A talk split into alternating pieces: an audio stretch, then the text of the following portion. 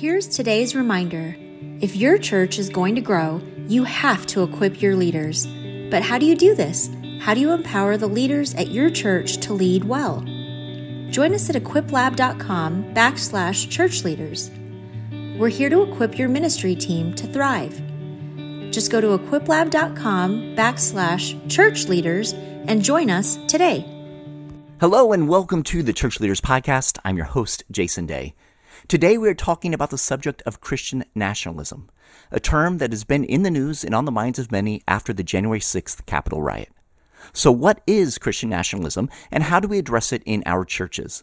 We're going to look at the topic from a sociological, theological, and pastoral perspective. You'll likely hear information and insights you haven't heard before.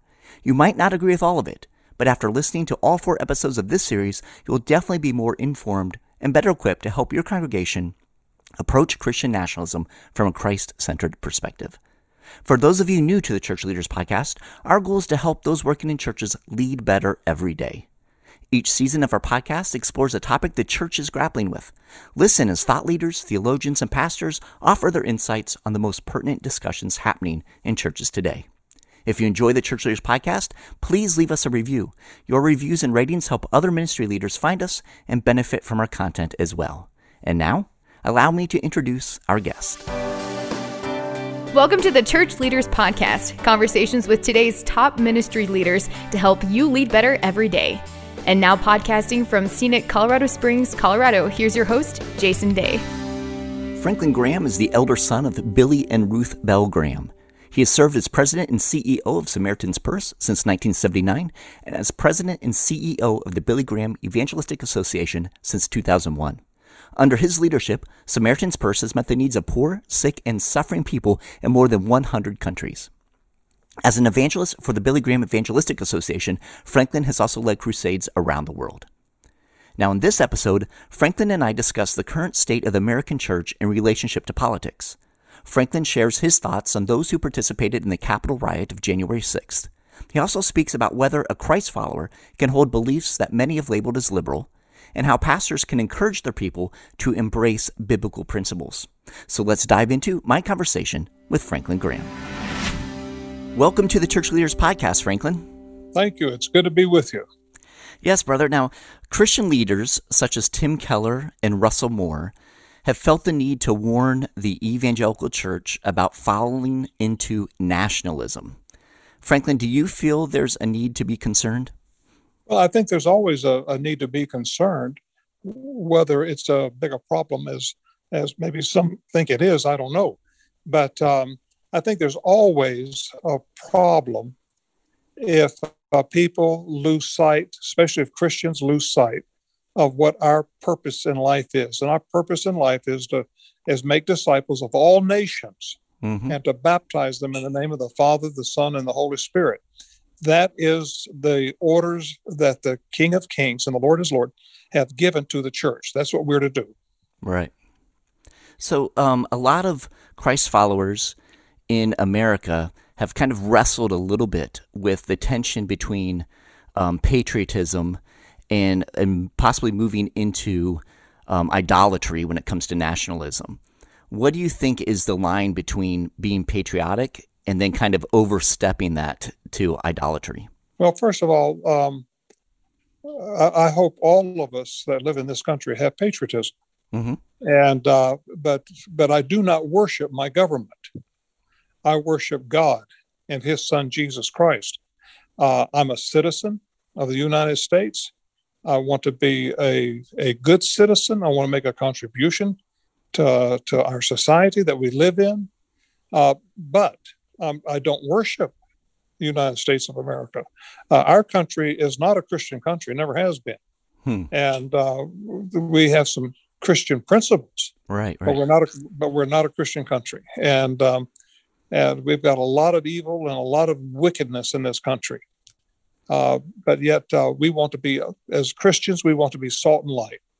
Uh, salt is a, uh, of course, is a preserving influence. Light we want to take the light of the gospel and just share it uh, with as many people as we can share it with. Yeah, that, that's excellent. Now, as you um, look around the world, not just in, in America, but around the world, um, do you think it's it's necessary, regardless of what country a Christian might live in, for a, a Christ follower to be patriotic to that particular country? Well, of course. I mean, if, if you are a, a Russian, right, uh, the churches are going to be uh, supportive of, of, of their country uh, and you know, governments come and go.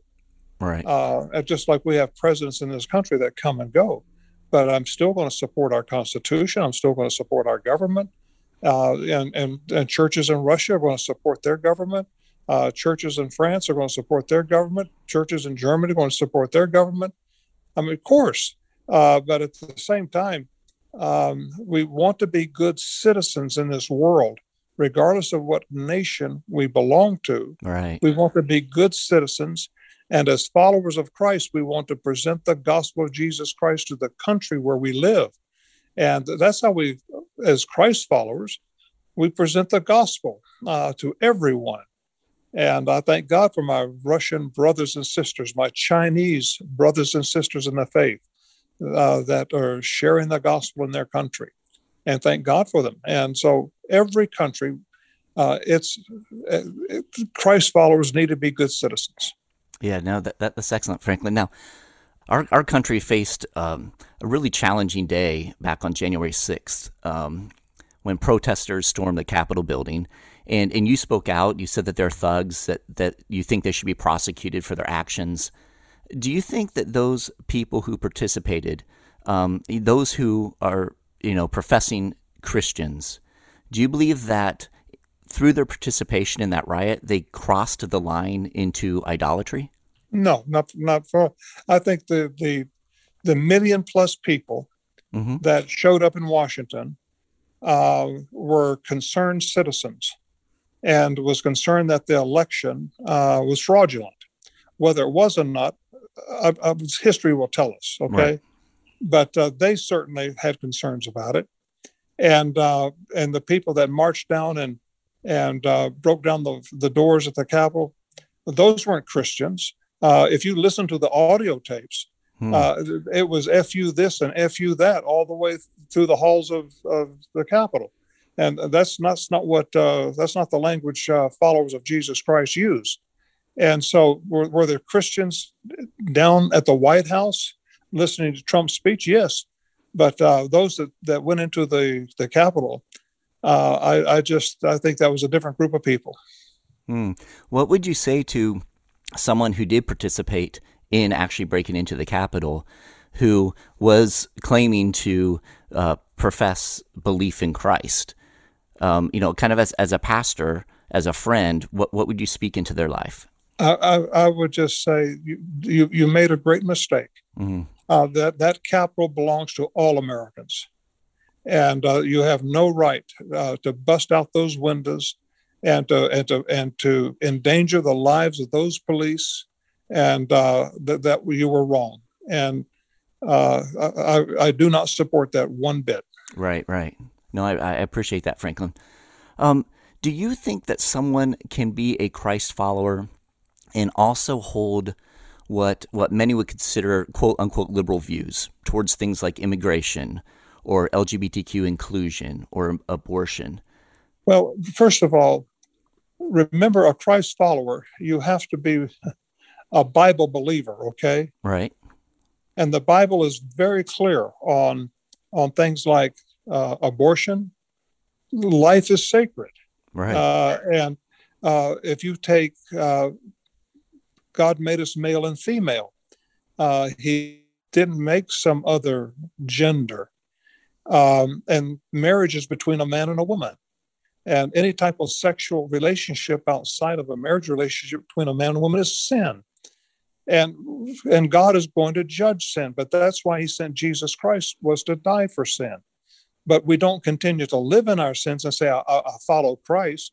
So therefore I'm going to be gay and I follow Christ, or I follow Christ and I'm going to be an alcoholic and drunk and and uh, no, we're to repent and turn from our sins, and uh, we're to uh, follow uh, the Lord Jesus Christ.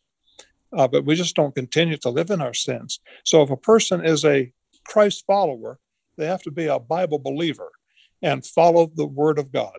Yeah, in, in our country, it's interesting, Franklin. You know, you know this. It's you know we're, basically a two party system. You know, for the most part, we have um, Republicans and Democrats, conservatives and, and liberals, right? So, um, so sometimes that can be a challenge as someone who is um, sincerely trying to follow Jesus because they may not agree with everything completely on either side. Um, so, so how do you kind of reconcile that? Uh, you know, how, how do people kind of process through that? What would you encourage them to think through as they're praying about um, some of these kind of political agendas? Well, first of all, where do the political agendas uh, line up uh, as far as the teaching of God? Uh, I, I, I'm an independent. I'm not a Democrat. I'm not a Republican. Mm-hmm. And uh, I split my vote. There's there's some Democrats I think are, are worth uh, voting for. Uh, there's some that uh, I wouldn't. And same thing, the Republican Party. There's not mm-hmm. everybody in the Republican Party is wonderful. Uh, they've got some problems too. And when uh, President Trump talked about the swamp in Washington, that that swamp is a Republican swamp as well as a Democratic swamp. And um, there's a lot of evil in, in our country today, and that's why it's so important for us as Christians uh, to stand for the Word of God and not compromise on God's Word.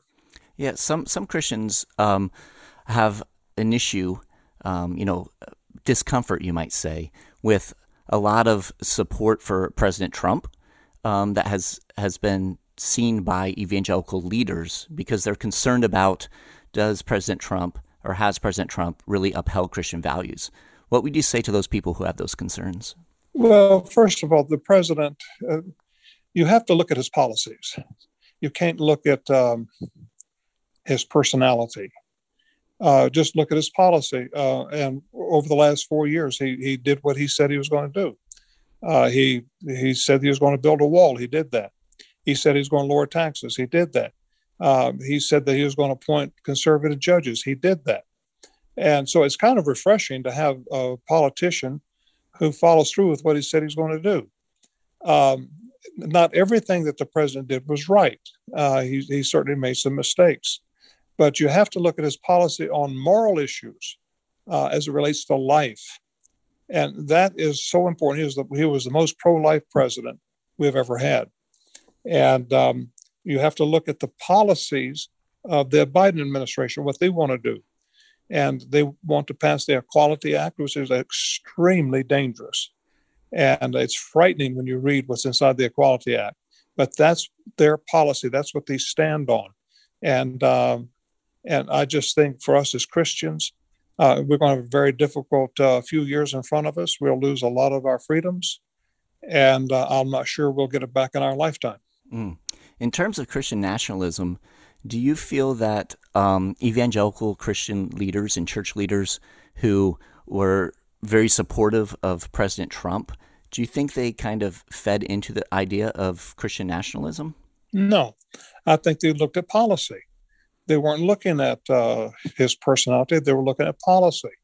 And uh, they aligned themselves uh, more with his policy than what the Democrats were, were uh, proposing.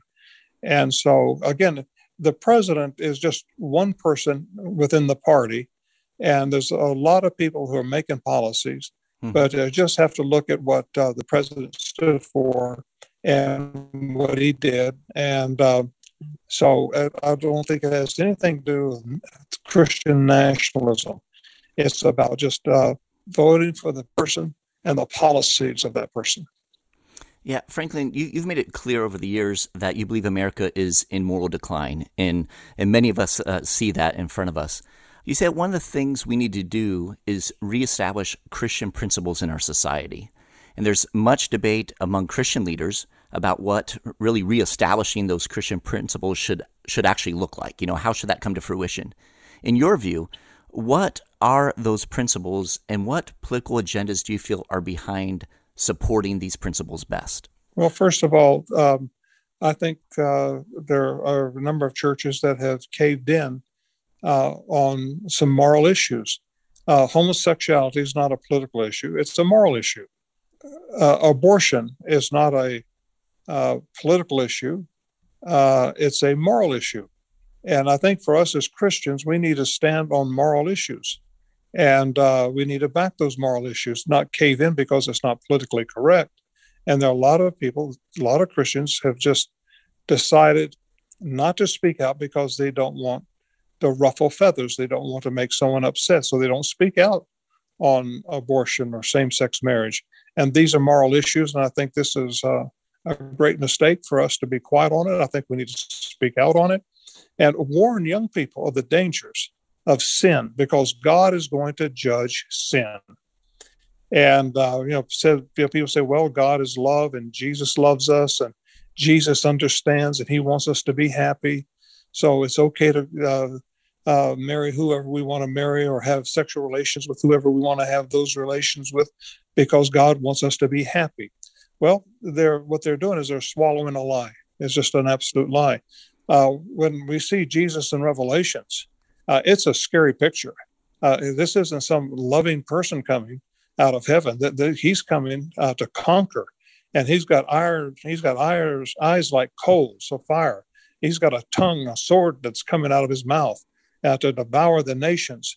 And uh, he's coming back to to clean this earth, subdue this earth, and he's going to come to reign. And this is this is the Jesus that's coming. And for everyone that's living in sin, he's going to judge them, and it's not going to be pretty. Yeah, and at the same time, you did say that you know Jesus does represent love. I mean, Jesus on uh, Sermon on the Mount talks about blessed being the peacekeepers and those types of things. So the the idea of of love is very inherent in in who Jesus is. So how can um, Christ followers, how can pastors, churches, how can they minister to people who have differing views uh, out of a sense of love as well? Well, first of all, it's not about uh, trying to minister to people with different views. Preach the word of God, okay? And uh, let the word of God shape people's views. You don't let uh, people's views uh, shape God's word. God's word shapes their your view. Mm-hmm. And but if we're not preaching the word of God, you're not shaping anybody's view. If people are going to church just to be entertained and, right. uh, and go to a rock concert on Sunday morning, what are you doing? uh, you know, you're you're just uh, feeding this fire. We need to be preaching the gospel, and we need to be sharing and teaching the word of God, and not let culture change the church, but the church needs to be changing and influence culture. Very well, Franklin. Yeah, I appreciate those insights. And as we're kind of wrapping up our conversation here, there are pastors and ministry leaders listening in right now. Franklin, what words of encouragement would you like to share with the pastors and ministry leaders who are listening? Well, I remember years ago, um, uh, Chuck Smith of Calvary Chapel in Costa Mesa, and uh, he was known for teaching through the whole Bible. Mm-hmm. And he'd start with Genesis and he'd go all the way to Revolution, Revelations, and then he'd start over again. And so I asked him, I said, uh, Why did you do that? He said, Well, to be honest with you, Franklin, after about a couple of months at this new church, I ran out of messages. so I just started in Genesis. And he said, it took me about uh, a year and a half to go all the way through the Bible. He said, the next time I went through it, took me about five years to go all the way through. The third time I went through it took about 10 years because wow. he himself was learning as right. he preached it. And but he just preached the word of God and he influenced a whole generation of young pastors uh, that went out. Uh, I mean, have, and today they have mega churches, mm-hmm. but based on the same model. You take Greg Laurie, you take Skip Heitzig, and and these guys have mega churches that um, uh, they're built on just the the fundamentals of teaching the Word of God cover to cover. Excellent, brother. Thank you so much for making time to be with us on the Church Leaders Podcast. We certainly appreciate you and your ministry. God bless. Thank you. Thank you. God bless you, Franklin. Thank you for joining me for this episode of the Church Leaders Podcast. Be sure to check out the other episodes in this series. You don't want to miss out on the full discussion. Also, don't forget to subscribe to this podcast so you don't miss any of our interviews. We'd appreciate it if you could take just a few moments to let us know your thoughts by leaving us a review on your preferred podcast platform or sending an email to podcast at churchleaders.com. Your positive reviews and ratings help other ministry leaders find us and benefit from our content. So until next time, this is Jason Day, encouraging you to love well and lead well. You've been listening to the Church Leaders Podcast. For articles, videos, and free resources that will help you lead better every day, visit our website at churchleaders.com. Thanks for listening.